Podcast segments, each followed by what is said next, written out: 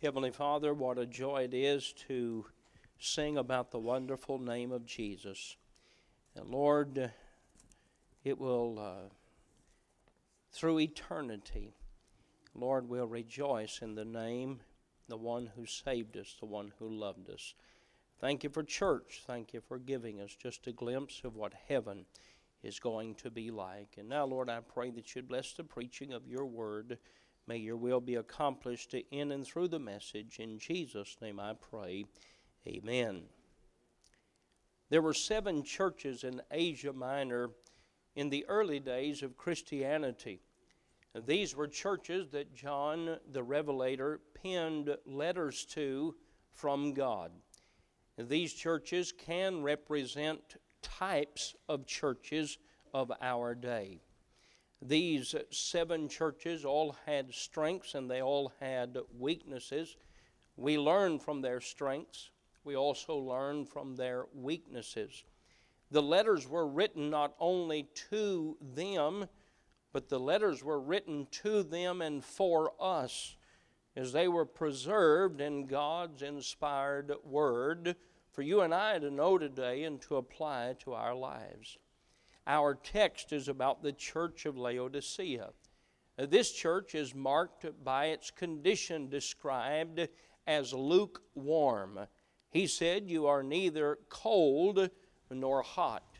Not only does the Bible tell us that God was disappointed in them, he says that their behavior caused God to be sick. He was sick at their behavior.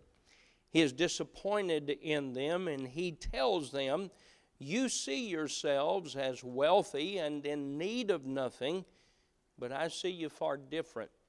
I see you as poor and naked, miserable, and blind. My message tonight is not to deal with the condition of the Laodicean church. That church was left in ruins, and it's interesting to look at the pictures that you can find on the internet of the church of Laodicea. Uh, they're just rocks and pillars of, of stone that are left, but it is nothing more than memories today. My purpose is to preach tonight on this subject the long suffering of the Lord Jesus. The long suffering of God. Notice again, if you will, in verses 19 and 20, where the Bible says, As many as I love, I rebuke and chasten. Now, my response, my response on the inside toward that is good. I want him to rebuke me. I want him to chasten me because I desire to do what's right. I want to be pleasing to him. So he says, As many as I love, I rebuke and chasten. Be zealous, therefore, and repent. Now, here's the picture in the message tonight Behold, I stand at the door and knock. If any man hear my voice, and so he knocks and he speaks. If any man hear my voice and open the door, I will come into him and will sup with him and he with me. There are three observations I want to make note of in the beginning of the message tonight. First of all, I want you to notice who he is talking to. In my opinion, of the seven churches, this church was in the worst spiritual condition of them all. He is speaking to the church of Laodicea. Oftentimes, we refer to the Laodicean church as the church of the last days, and perhaps it is a picture of the church in our last days before uh, the return of Christ. And again, my purpose is not to talk about the condition of the church, but the long suffering of God toward His children. I would point out that of the seven churches, He addresses this, in my opinion, the worst of spiritual conditions in this manner. Second of all, I want you to notice His care for them. He loves them. He comes to them with a hurting heart as a parent of a wayward child or a parent that desires to help a child, but the child will not let them help them. Have you ever had a child to get hurt and you could help them, but they didn't want you to touch it, they didn't want you to help them, they just wanted to continue, they just kept running and screaming. And Jesus said, I want to help you. He said, I'm trying to help you. That's why I come. I love you. I care about you. In fact, one of the sweetest statements to me in all the Bible is in the book of Jonah, where the Bible says, And the word of the Lord came unto Jonah the second time. Aren't you glad God loves you? But aren't you glad God continues to love you? Aren't you glad God is not just patient with us, God is long suffering with us? The third thing I want you to see is the statement, Behold, I stand at the door and knock. Statement number one, this is the worst spiritual condition of the seven churches. Statement number two, his care for them. He loves them. Number three, he said, I stand at the door and knock. Now, this does not mean that as he passed by, he knocked on their door. It means I have taken a position outside your door. I'm standing here knocking. And he said, If you will hear my voice. So not only is he knocking, he is speaking and he is calling to the church. And if you notice, he is saying here, I want to come in and have fellowship with you.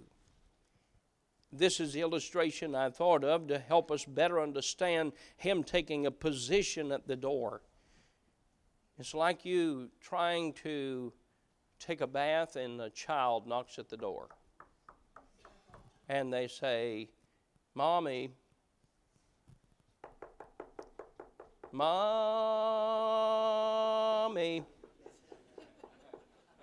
You get it, don't you?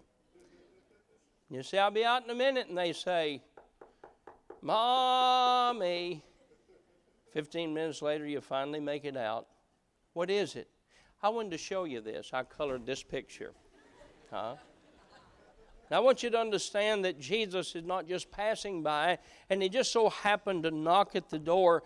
There is a relationship, there is a connection. There are people that he loves on the inside, he is on the outside, and he has taken a position and he's going to keep knocking until something happens. I want you to notice, if you will, the Lord Jesus, as He comes to the church, His desire is to fellowship with them. If any man will hear my voice, uh, he will come in and sup with Him. He is speaking of fellowship and communion together. I don't know about you, but it, it just it's just overwhelming in thought to me to realize God wants to spend time with me. God wants to spend time with you. That's all He said. He, he, didn't say, Get out of there and go do my commandments. Now, certainly the instruction is in the Bible, but here he said, If you will, please just let me in. I want to fellowship with you. I want us to sup together. I want us to eat together. I want us to fellowship together. That's what the Lord Jesus is saying. I don't know about you, but I don't enjoy eating alone. Now, now that doesn't mean I don't eat unless I'm with someone. but but but I I, I traveled uh, traveled uh, uh, 200,000 miles this year. I traveled. Uh, I had 100 flights when I came home on Wednesday from Arkansas this week. The flight from Arkansas to Atlanta was flight number 99. The flight from Atlanta home Wednesday was the 100th flight. I don't know how many trips I took driving to preach. I preached over uh, 500 times this year. So I, I, I travel a lot. I never ever stop and eat at a restaurant when I'm alone. It's just not worth it. I don't, I don't, I don't, I don't enjoy eating alone. That doesn't mean I don't eat. I'll take a say a bag of peanuts, I'll take some bags of peanuts. In fact, I could probably skip a lot of meals and just snack my way to heaven. I probably could. Now, if my wife is with me, I enjoy the fellowship of a meal. I enjoy it. Otherwise, it's, it's just to go through a drive through, it's just, just to keep moving. And he's saying here, I'd like to sit down and just fellowship with you. Would you think about that just for a moment and realize you can give God something no one else can give Him. You can give Him your attention. You can give Him your affection. You can give Him your praise. Only you can give that to Him for you.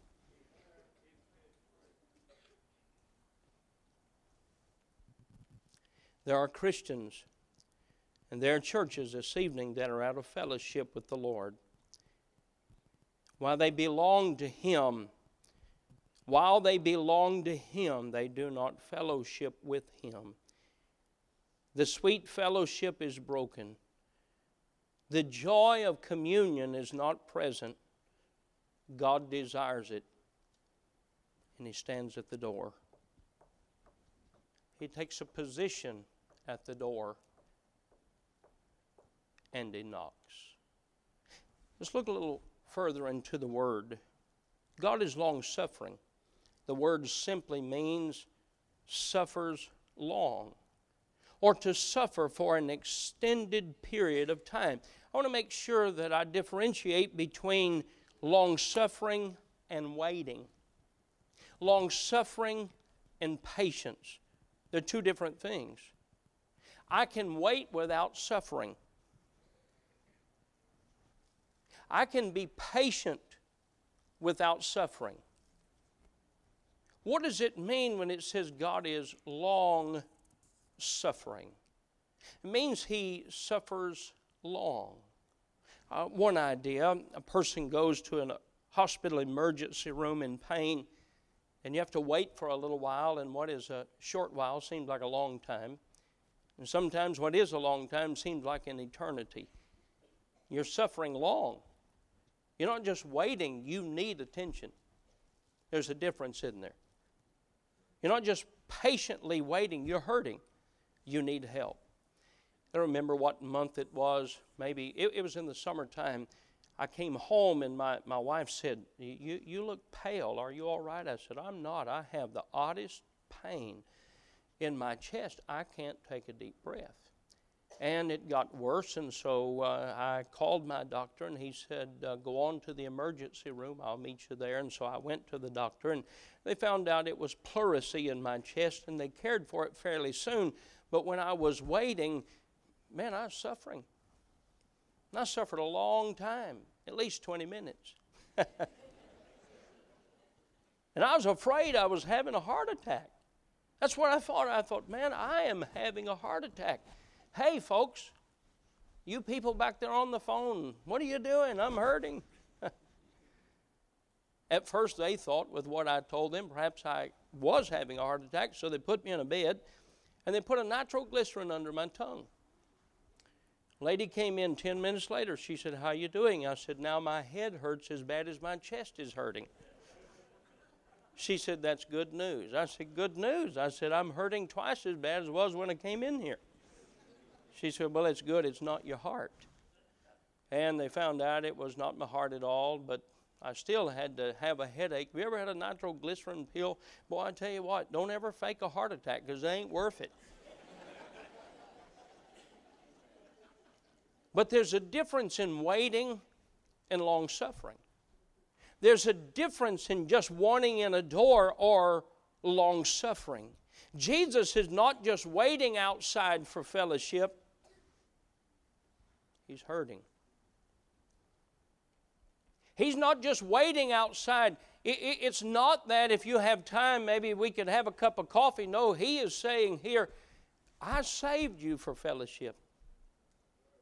I restored you back to me. I redeemed you back to me. And when you lock me out of your life and when you push me out of your life, that is not an easy thing. That is a difficult thing. And I'm standing here knocking. I'm standing here speaking. I'm long suffering. I'm hurting. I want to restore the fellowship with you.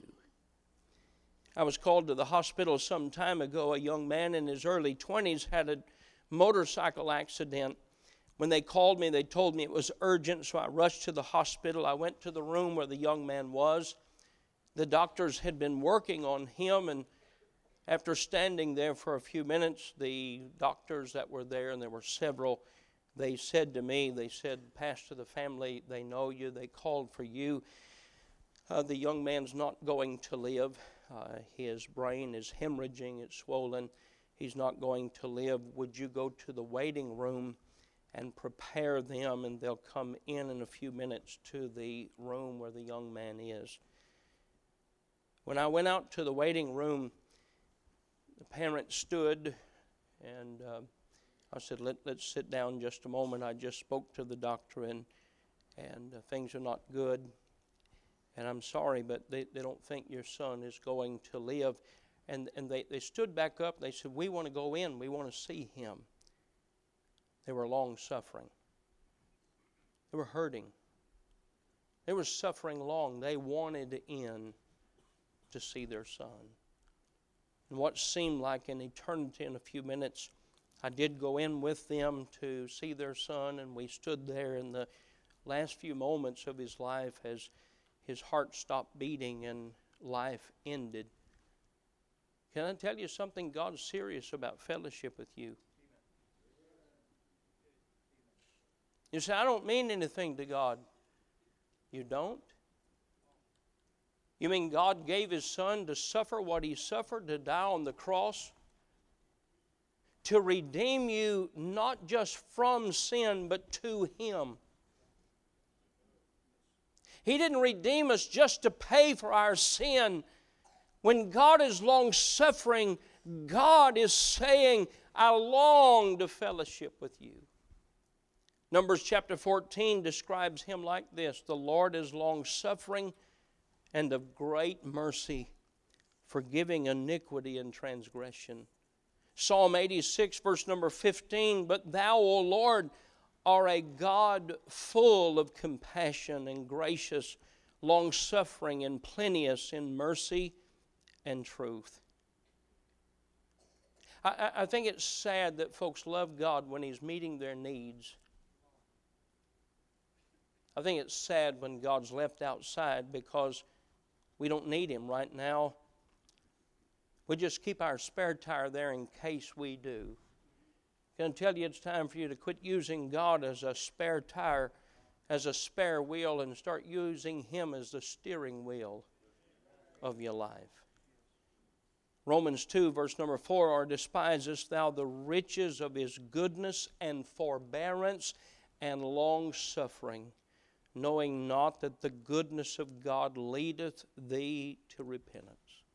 Colossians 1, verse number 11 strengthen with all might, according to his glorious power, unto all patience and long suffering with joyfulness.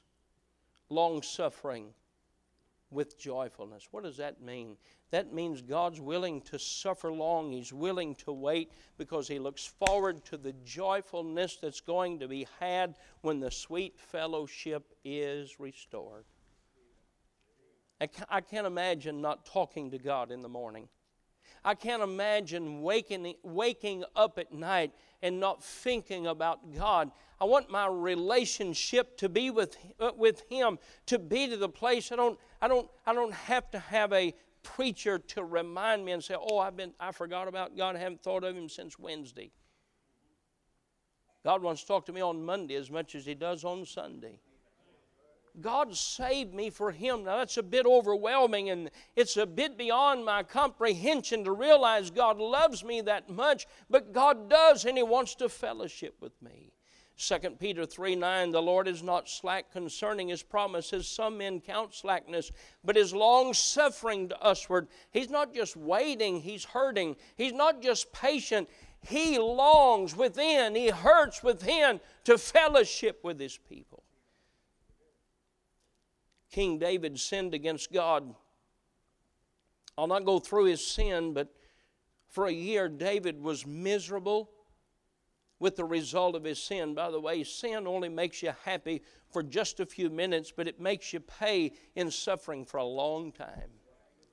And David is hurting. David is suffering in the result of his sin. And it seems that at least a year, from what I can understand in Scripture, before David comes and repents of his sin as recorded in Psalm 51. But may I say, David was not the only one that was suffering. There was a God, there was a heavenly Father. He wanted their relationship restored. He was the one standing outside David's life. David, will you let me in? David, I can help you. David, I can give you joy back. David, I can give you happiness back. Just let me in, David. Please, David, let me in. You're not the only one hurting from your sin. David, I'm your father and I love you. I'm suffering. And David, I want to restore our fellowship. Thank God for the day that the psalmist fell on his face and he confessed his sin.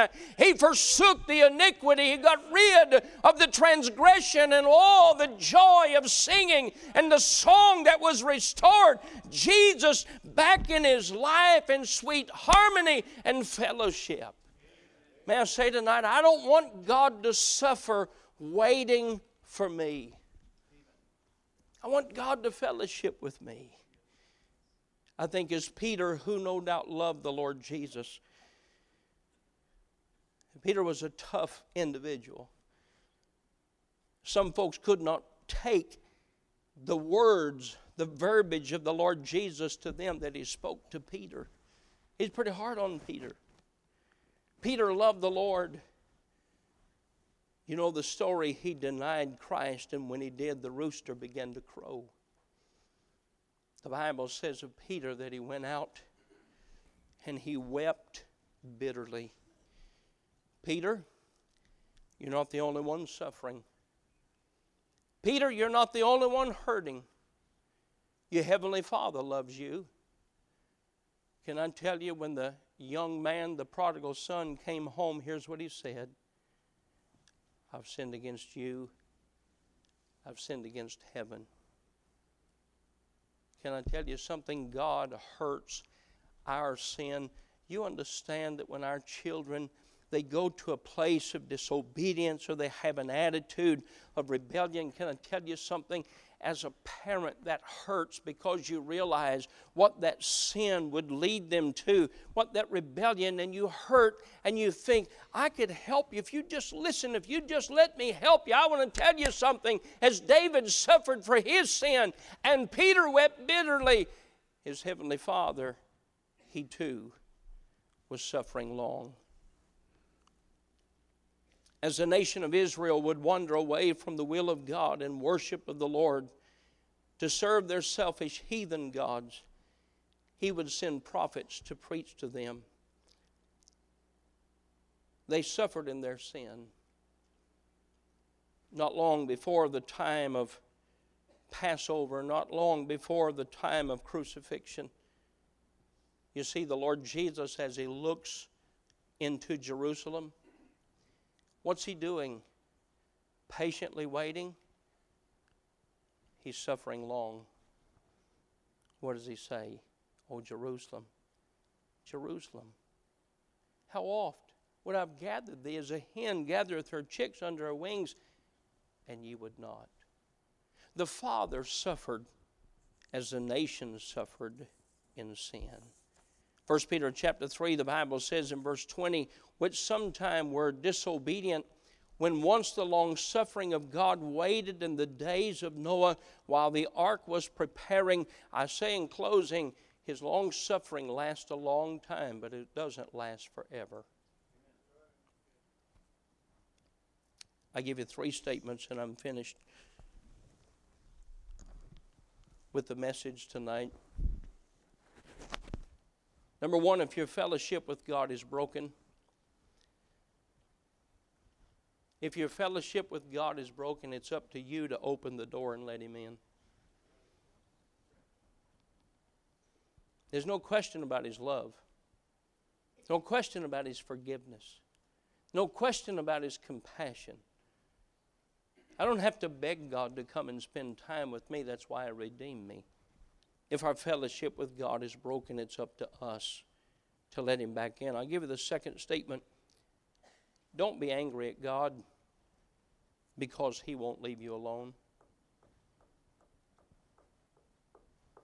Don't be angry at God because He won't leave you alone. God, I wish you'd just leave me alone. I can't. I can't. I gave my son, you belong to me. I can't walk away from you. Don't be angry at God. sometimes that child that won't quit knocking on the door, you think, I get a hold of that kid? And then they say, Look, Daddy, I made this just for you.